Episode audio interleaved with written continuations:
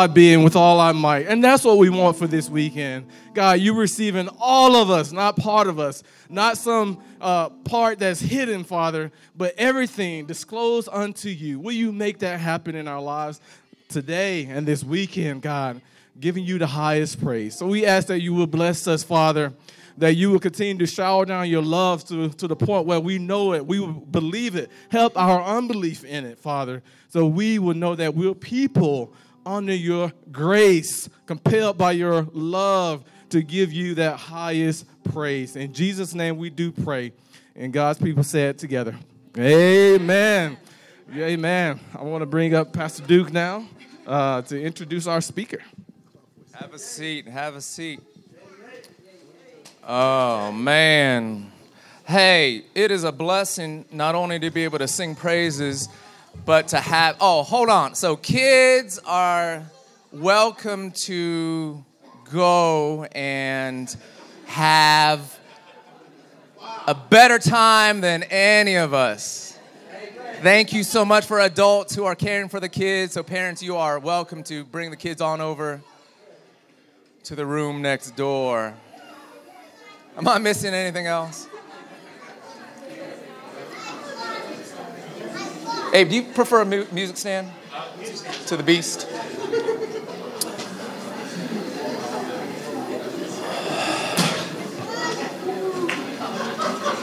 All right. How are we doing? That's good. Hey, you know, guys, what I, I was thinking while we were singing that um, it's it's good to sing praises, and it's good to rejoice and it's good to clap our hands. And that's not because we're making light of whatever troubles you have. There, there are a lot of troubles in this room, aren't there? There's a lot on your mind, there's a lot that burden your hearts. So when we sing and when we praise like this, it's not escape, it's perspective right? It's not that you've checked your problems and your trials and your challenges and your hardships at the door or at DC. It's that you can go to that higher place to see things with God's eyes through the lens of faith, clinging to His promises, His character, and still rejoice even when it hurts. It's good to praise the Lord even in the midst of pain. It's good to sing even when you're sad, right? Um, thank you so much, music team, for leading. They're not even here; they're all gone. Uh, but thank you. Oh, except for you, Klaus. He'll take a word of praise. Uh, but thank you so much, guys. It is so good to be together here on this retreat, um, and it's good for us to get away, to get some rest physically, to get away, to get some fresh air, to be in community. Sometimes living in the city, you got to get out of the city in order to do well in the city. And that's one of the reasons why we're here. But we want refreshment not only in our bodies, but we also want refreshment to our souls. And so that's why it's important for us uh, on a couple occasions throughout the weekend to receive from God's Word. And that's why I'm thrilled to uh, introduce to you our guest speaker. I'll introduce him a couple times throughout the weekend with, with uh, uh, more and more uh, uh, uh, detail about who he is and, and stuff over time. But the guest speaker for our weekend is Pastor Abe Cho, who is, yeah, who is the, you got the fan club over here, apparently, right? Who is the lead pastor um, of Redeemer Presbyterian Church East Side um, on the Upper East Side of Manhattan and is pastoring there, has been in the New York area for the past 12 years and is such a blessing to have here. You know, Abe actually doesn't, hasn't, and doesn't do much uh, retreat speaking in recent years just because of the, the crush of responsibilities in leading a large church that's been going through a lot of evolution over the past uh, couple of years. And so it really is a gift and a blessing to have Abe here in our midst. um, and it's just a, a, brother that I love and trust and uh, wouldn't have you listening to anyone else, receiving from God's word from anyone else uh, but him here this weekend. And so, if we could put our hands together and welcome Pastor Abe Cho. Yeah, man. How do we do this? Do you want to make? Do you want to stand? Uh, stand? I can hold it. You want to hold okay. it? Yeah, okay. yeah, that's okay. All right. Well, it is um, such a great pleasure to be here. Although, you know, I do take exception to that Tim Keller book comment. Where did he go? He's, he's not even here. Oh, he's not even here. Okay, sorry. I'm making fun of the guy. He's not even in the room. Uh, so yeah, it's great to be here. We've lived in Manhattan now for actually 11, going on 12 years. We've had um, three of our four kids there. My wife and I met at Gordon Conwell uh, when Duke and I were seminary roommates. So she lived right down the hall from us, and we were roommates in seminary. Uh, we've had three of our four kids in Manhattan, and uh, it's kind of funny because in Manhattan you don't really see families that big. So a lot of times people will say, "Yeah, one kid is good, two kids that's a lot, three kids you're pushing, four kids is just irresponsible, right?" So. so we get that a lot. We also get like uh, we're walking down the street with our whole family, and we can see strangers counting our children as we walk down the road. We get that a lot. Uh, but it's fun. I mean, we definitely uh, are look countercultural where we are. Um, but uh, I don't know. Parenthood has been one of the best things uh, for us, and so we've been really growing a lot in it and learning a lot about God's grace in it. Um, what I want to do this weekend. Um, is kind of share a little bit from my own recent experience uh, and the ways that the Word of God has kind of come alive in my own life in kind of surprising and new ways. Uh, you know, Duke's little intro there about what we do with our troubles, uh, what we do with our suffering, what we do with our sorrows, is really going to actually feature really at the heart of what it is I'm going to share. And I think this weekend for me is going to be uh, as much personal testimony as it is exposition of Scripture, uh, because the Word is a living Word, isn't it? Uh, and when the Word takes a hold of a life, and the Spirit of God takes that life and does unexpected things out of your control, that's when you know it's living and active, you know, in really powerful ways. And so I want to share a little bit of that journey with you. Um, I also believe that um, for many of you, you're probably on a similar journey, that we are all together pilgrims and we find ourselves as unique uh, as each of our experiences are, as unique as each of our time, uh, relationships with God and Christ are. Uh, there's still a sense in which we are in this together. And so I trust that many of you will find yourself in the middle of this uh, journey as well. But actually, before I kind of dive in, can we just, what I like to do uh, is something that I force myself to do because in our distracted world, especially if you live in a city, it's really, really hard. So I'm going to make you do something that's going to be extremely uncomfortable. okay? And it's basically what I want you to do is just before we get into the word, just to sit for a full minute. So I'm going to time 60 full seconds in silence. And by silence, I don't mean silent prayer. Okay? I mean silence before God. So the best analogy is something like this. Uh, you might notice that the better you know somebody, the closer they are to you in your life, the more comfortable it is to be in silence with them. So my wife and I can sit full days in silence. but you meet a stranger and you kind of feel this pressure to keep the conversation going, and those silences are so incredibly awkward. And there are times where I wonder if our relationship with God feels a little bit more like that than it does like this.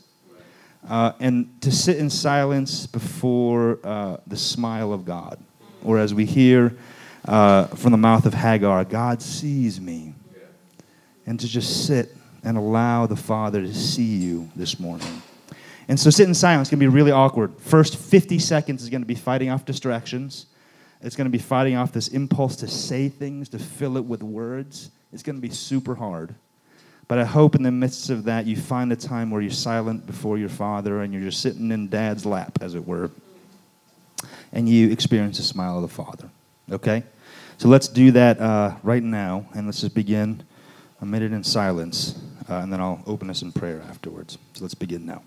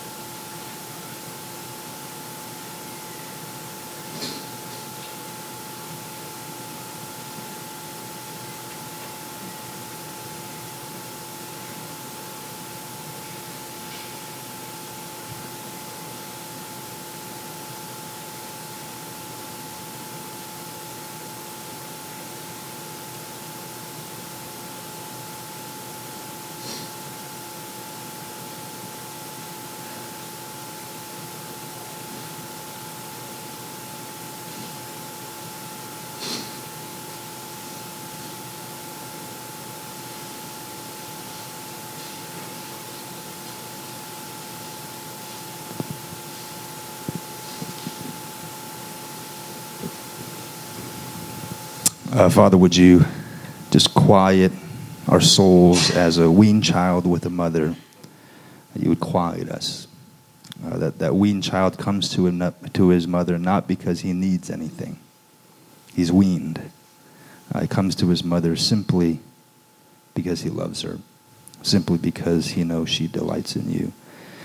So as we read in Psalm 31, would you quiet our souls before you like a child, a weaned child with his mother? To know that we can set aside all of our striving, to know we can set aside all of our insecurities, we can set aside our guilt, our shame, our fear. We can lay all those things aside and we can climb into the lap of the Father and experience uh, the smile of God that's ours purely by grace and therefore there's nothing we can do to lose it. So help us, and when we take moments like this to experience that, but Lord, increasingly help us to live our lives out of that smile. That your nearness will be very real to us. So be with us as we look into your word. I just pray for your spirit to be present here. Uh, that you would take this word that's been so alive in my own life and heart. Uh, would you bring it to life uh, in the, fo- in the lives of my brothers and sisters here today. And we pray these things in Christ's name. Amen. Okay, was that uncomfortable? I actually stretched you a minute and a half. So you went a little bit longer than normal, but I hope I hope that's I know that internal clock was like this is more than a minute. Um, but actually, it's a, it's a practice I want to encourage you. You know, I think in in Protestant world and that kind of thing, we have we struggle with chatter. I think uh, but there's something about being in the presence of God and the discipline of silence uh, as a spiritual practice.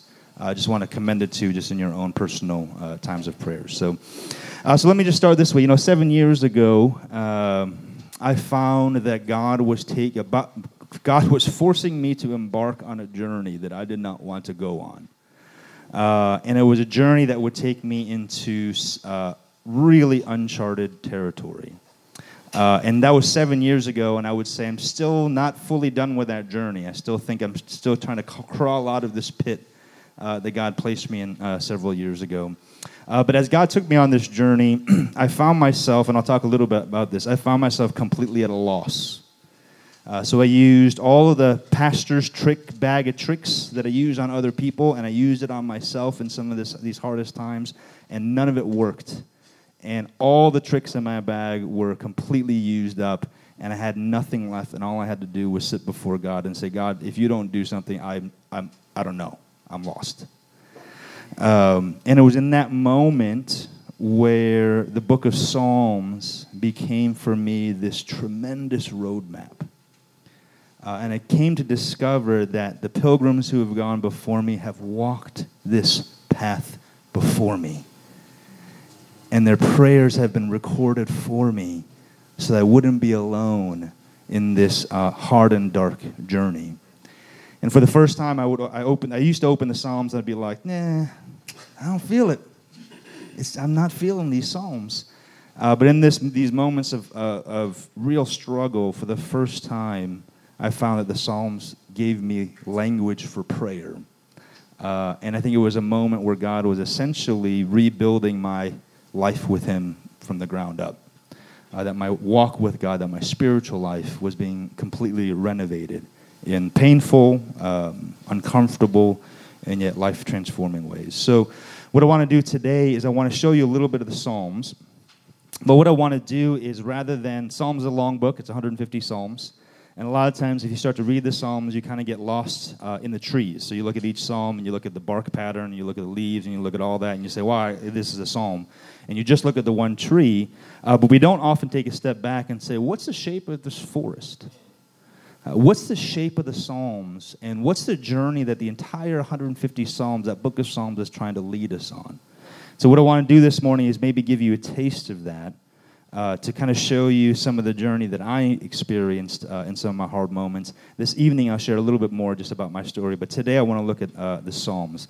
And here's the basic idea, and I'll unpack this a little bit more. Uh, Walter Brueggemann, who's a New Testament scholar, he says that the Psalms basically have a shape of spiritual, starts at spiritual orientation, moves towards profound spiritual disorientation, and then it ends with a new and surprising spiritual reorientation. That that's the entire shape of the psalm. So Kurt Vonnegut, who's a, a science fiction writer, he said there's only been one story that the world has ever told, and it's a story man in hole. You start here, orientation, you fall into the hole, disorientation, and you come out on the other side with a new and surprising reorientation. And the book of Psalms, Brueggemann contends, and this certainly was my personal experience, the book of Psalms takes us on that journey if we have the courage to follow Christ into disorientation, trusting that on the other side, He has for us a new and surprising reorientation. Okay, so that's kind of where we're going.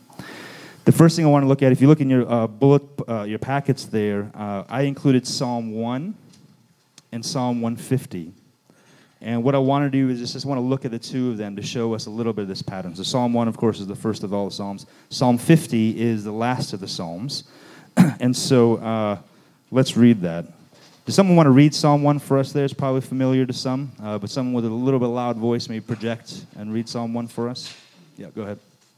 Blessed is the one who does not with the wicked, or stand in the way that sinners take, or sit in the company of mockers, but whose delight is in the law of the Lord, and who meditates on his law day and night. That person is like a tree planted by streams of water which yield its fruit in season, and whose leaf does not wither. Whatever they do prospers. Not so the wicked. They are like chaff that the wind blows away. Therefore the wicked will not stand in the judgment, nor sinners in the assembly of the righteous. For the Lord watches over the way of the righteous, but the way of the wicked leads to destruction. Amen. All right, actually, let's pause and we'll get to Psalm 115 in a second. So, Psalm 1 here, which was just read to us, this uh, you can kind of think of as a psalm of orientation. Okay, so for all of us, we begin with kind of a basic orientation in life. So uh, we enter into life, and maybe you look back on when you were in your teens or 20s or 30s or whatever the case may be, but life at some point kind of made sense. So there was a certain sense of equilibrium that you had in life. You're fairly confident that you understood how the word, world basically works. Um, there seemed to be like a more a clear moral and spiritual coherence to the world around you. Life felt orderly. It felt relatively good. It felt at least reliable. And so there was at some point in your life, and also I would say in your spiritual life, in your walk with God, in your Christian life, there was a time where there was kind of an undisturbed equilibrium. And so maybe even when you first became a Christian, or you might be here just thinking about what does a Christian faith mean, as you enter into and you discover what the gospel is all about, initially it creates this orientation, like this sense of, okay, this makes sense of life. I get it. The Christian faith helps me to see what the life is all about. And that's where the psalm starts here, isn't it? So if you read this psalm here, it's what scholars call a psalm of instruction. So it almost reads like a proverb and not quite like a psalm, so it's a little bit unusual there. But uh, the psalm has this basic, clear, um, coherent vision in life. And basically, the idea is that the, wicked, they do not prosper, uh, but the righteous, uh, they, um, they, they, those who delight in the law of the Lord will flourish. Uh, the wicked are like chaff. They have no foundations. They're blown away with the first of the winds. But the righteous are like, the, are like trees rooted in something solid. There's real life growing out of them. Uh, or the wicked are those who perish, and the righteous are the ones who God will watch over all the days of our life. Right? So there's a very clear orientation to the world. The world makes sense. The world made by God has a certain coherence, and it kind of resonates with my experience of life uh, up until that point. Now, if you were to pick up a medieval manuscript of Psalm 1, if it's, you know, just lying around in your kitchen, but if you were to pick up a, a, medieval manuscript of Psalm 1, what you would find in this medieval manuscript is Psalm 1 would not have a number uh, and would be the only psalm written in red ink. Because through the history of the church, Psalm 1 was understood to be kind of the portal, the gateway, the doorway into the land of the Psalms, into the journey that Psalms is is going to take you on. And as you as you accept this invitation about one man who walks along the counsel of the wicked and the other who does not, who delights in the Lord, as you're invited into this journey where there are two gates, two portals into a single land, you're presented with a world that again seems morally coherent. If you live a life of righteousness, you have the presence of God, you have the fullness of God, you have uh, life, for the most part, will go well with you. So there's a kind of a clear and ambiguous sense that the world is morally and spiritually coherent. And I want to emphasize very quickly is I believe Psalm 1 is true. Right? This is God's word. So there's truth to it. There's, so there's something to be said about if you live your life and all you do is ever is, is lie, your life will not go well for the most part. Uh, if you're cheating people, if you're unfaithful uh, to your spouse, if what, those kinds of things, there is a general moral coherence to the world, isn't there? It's created by a morally coherent God. And it's still his creation at the end of the day. So Psalm 1 is absolutely and unequivocally true.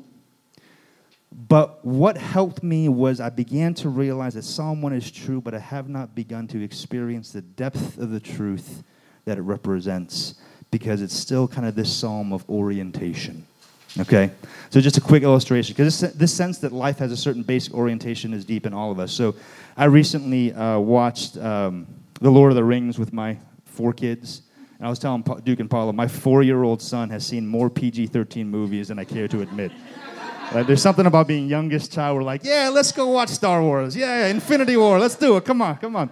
Um, so we were watching Lord of the Rings, although that's PG, isn't it? Yeah, that's PG. Okay, all right. I don't have to feel so guilty. Okay.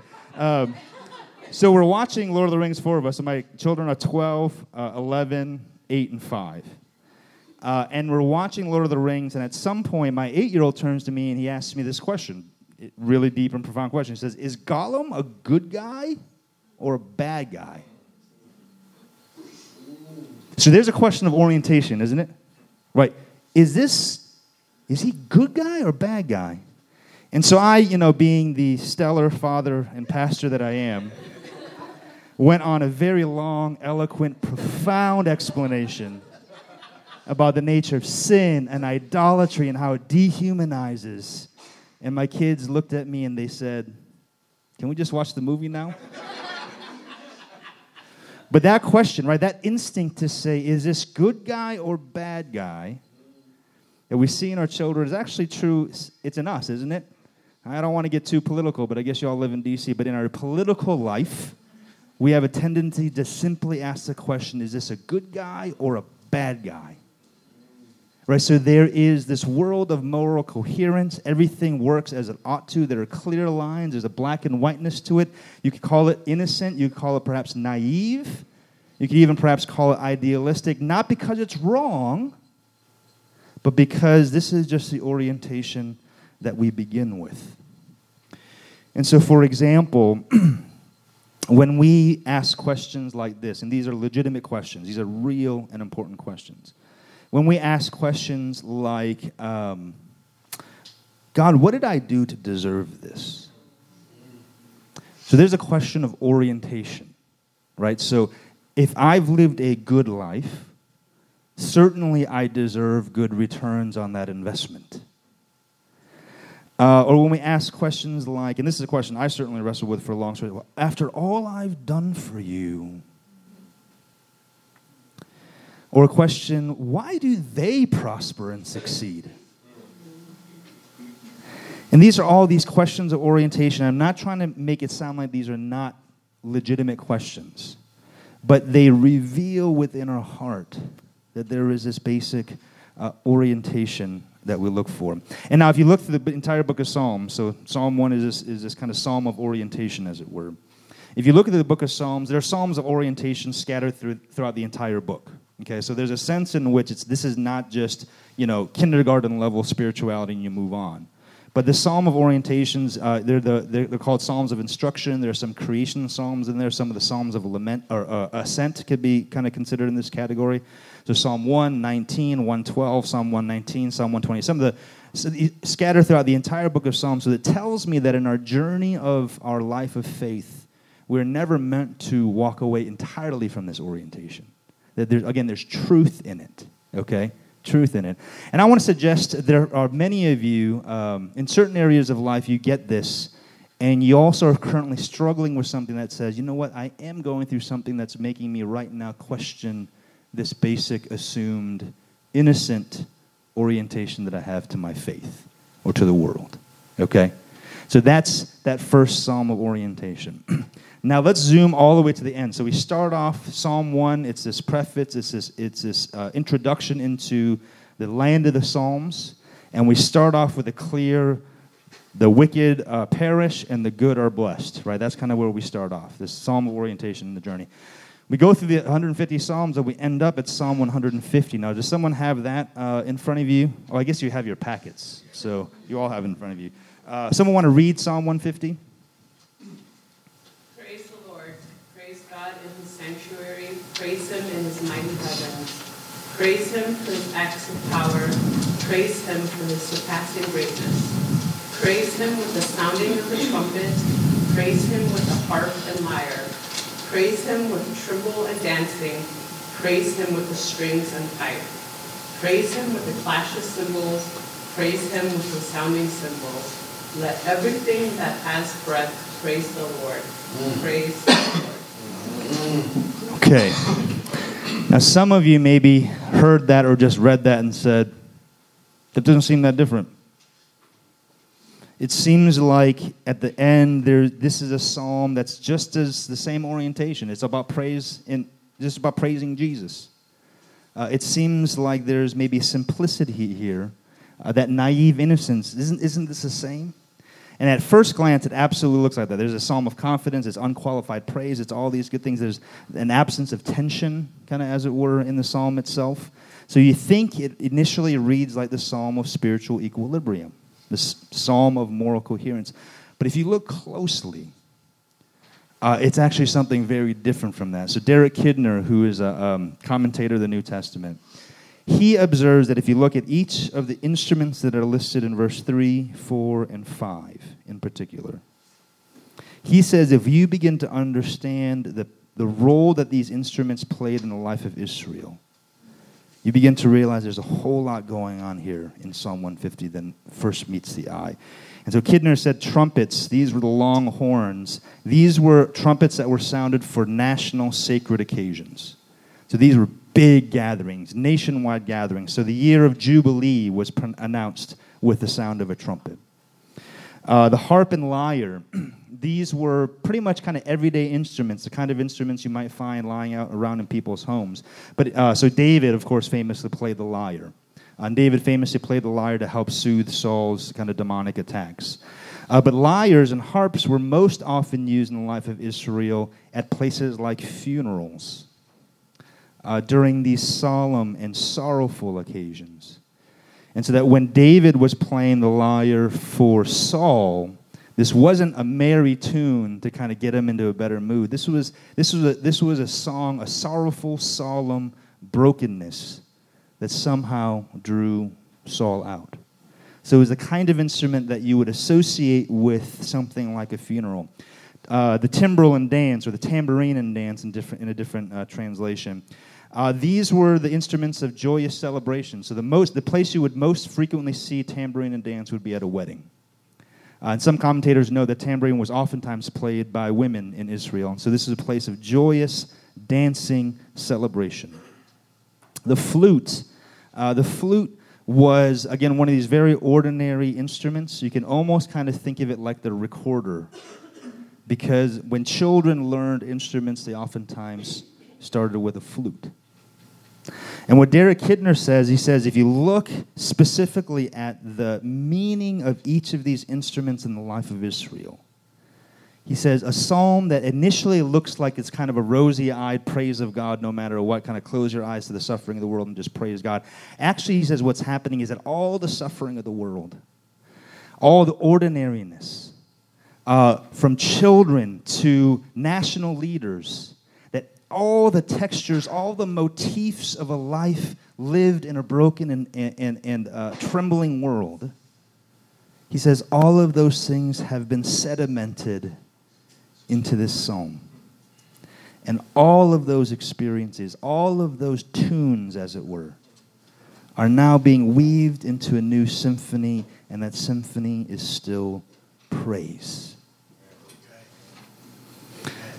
Uh, have you ever felt like there are things that you can't say to God in prayer? Uh, have you ever felt like there were emotions you weren't allowed to feel in worship? A Psalm 50 praise is this praise of reorientation that's new and it's surprising in its own right because it's entirely a gift of God's grace. So I recently had a conversation with a woman who'd been, who's been coming to my church uh, for many years, and uh, I'm not going to go into all the details of her situation, but she's, her life has been filled with a lot of suffering and a lot of ways in she, which she's been wronged. And uh, she came to my office and uh, started to talk to me. And she said to me, You know, Pastor, I haven't been to church in uh, several weeks, maybe a couple of months now. And inside, I was like, Yeah, I noticed, but I'm not going to make you feel guilty. And so I was like, Okay, well, tell me more. And she said she's been working through with a counselor some of these kind of past traumas in her life. And she said, I am so mad at God. He could have stopped any one of those. He could have, any time, any time he could have stopped it. And he just watched. I was so mad that I felt like I cannot bring this anger into worship. And so she stayed away. And there are moments when I'm talking to people where I think the Spirit of God shows me things that are far beyond my own wisdom or insight. But the Lord brought Psalm 150 to mind. And, you know, in the past, I would have told her, hey, look, all of those emotions, bring it to God in prayer. That's what I would have said. But the Lord brought Psalm 150 to mind, and suddenly I realized no, no, no, no, no. All those emotions, you bring them into worship.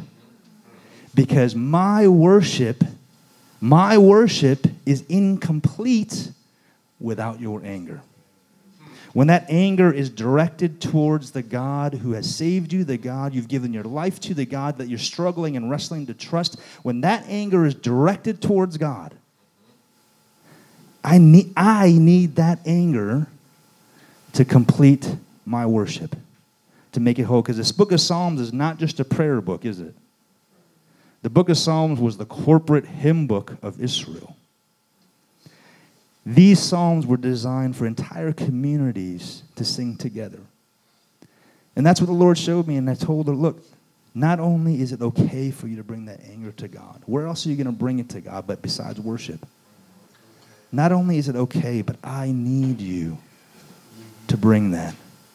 I need to know that these experiences, all these emotions, all these feelings are appropriate in the presence of a God of both holiness and absolute grace. You see, her praise is not a naive praise that's unfamiliar with suffering. It's not a naive praise that somehow closes its eyes to the brokenness of our world. But here, what we see here, and what I think God is helping this sister with, is to to, is to grow in a praise that gathers in all of our suffering and experiences and becomes richer for that. One other example of this, so it's a psalm of reorientation. This is where we are. Remember that psalm of orientation? You can kind of think of it as simple. It's, uh, there's an equilibrium, there's a lack of tension, there's a moral coherence to the world, everything makes sense. And now we end up in Psalm 150 with a psalm of praise that hasn't changed, but a psalm of praise that has bringing in all of these different experiences. So there's a richness to it, there's a power to it.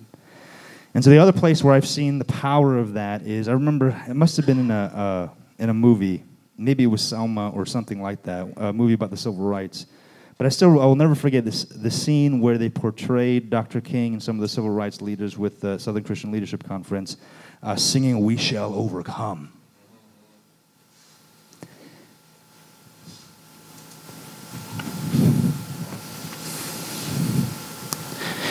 Is that a song of innocence? Is that a song of naive unfamiliarity with suffering? And on the other side, is that a song of despair, of bitterness, of resentment?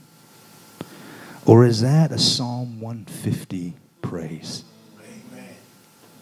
Is that what it looks like when we are willing to follow Jesus, yes. even into the darkest parts of our souls and our lives? And discover that He in His faithfulness has taken us out the other side and put on our lips a new song of praise. Not a song of mere orientation, but this song that is a gift, that is a surprise, that is filled with a hope that doesn't come from within my own strengths or abilities, but a hope that comes in from the outside because it says we've experienced a God who delivers. And so they sing, We shall overcome. And so, friends, if on this journey that I've been on, and I pray it's a journey that God is also taking you gently along as well. We begin our journey with these Psalms of orientation, confidence, and I know how the Christian life works. I know what faithfulness looks like. I know what obedience looks like. I know what I'm supposed to be doing in my life. We go from that place to now we end up in this place of, of reorientation, something entirely new, something surprising. The question, of course, and we're going to spend most of our time this evening on this.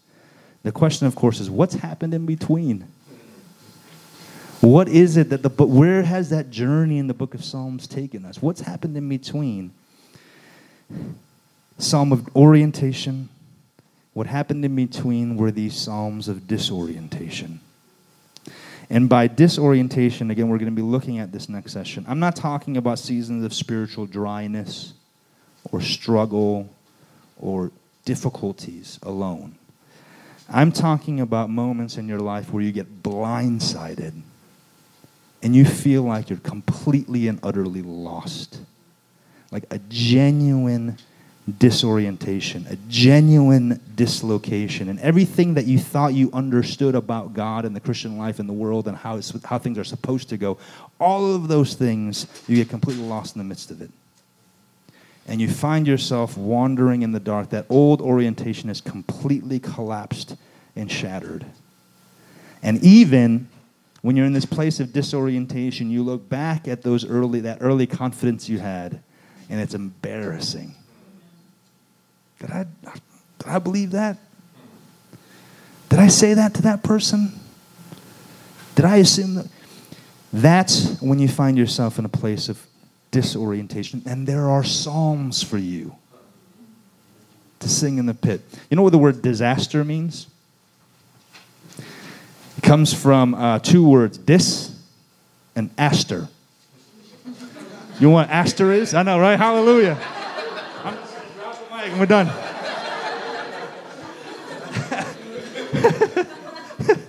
Aster, like astronaut, astronomy.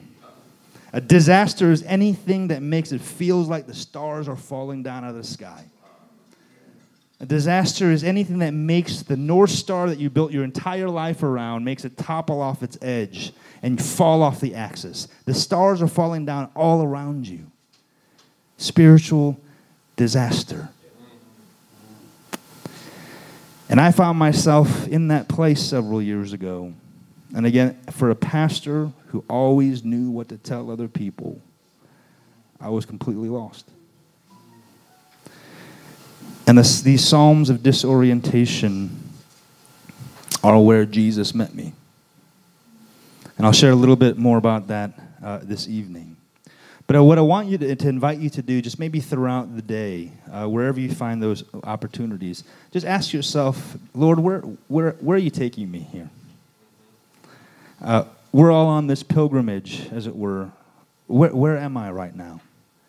Uh, is there something in my life now, or even something that maybe has happened in my life 10 years ago, 20 years ago, that was a disaster? I was just never honest about it that there was a time in my life where I felt utterly disoriented and dislocated. But instead of following you into the darkness, I ran back because that orientation felt like the godly thing to do? What are those areas where you might be feeling that disorientation? And throughout today, I just want to I just want to let you know it's okay to be disoriented. And in fact, if my experience is something that can hold true for many others, and if the word of the Psalms is the truth of God's word, God's going to meet you there. You won't know how. You can't control it. Not going to be easy. But Jesus will meet you there. You just have to be willing to go there with him. Okay? All right, so that's just a setup. Orientation, profound disorientation, new and surprising reorientation. Or another way you can think about it life, death, and resurrection. This is the God we follow. Just don't be afraid to follow him into what feels like a death. Jesus will meet you there. Okay, so let me pray for us.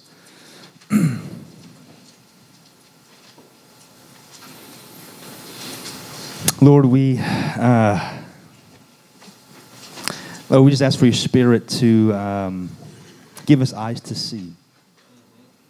That oftentimes it's our own woundedness, it's our own fear, it's our own disorientation uh, that we are the most blind to. And so, Lord, we pray that your Spirit would give us eyes to see. But not just eyes, that your Spirit would give us boldness boldness to believe that you are inviting us to enter into that, to meet you there, so that we don't just deny or run away from it, but we might find your healing from within it. So, Lord, I just pray for my sisters and brothers here who today might be feeling like they're in the bottom of that pit, who feel disoriented and maybe not even quite sure why they decided to come out on this weekend. Lord, I pray that as they open up the possibility that this disorientation is where they're going to meet with you, or would you meet with them? Be quick to uh, do it in your own time, but Lord, in your mercy, in your mercy, would you come and meet with us?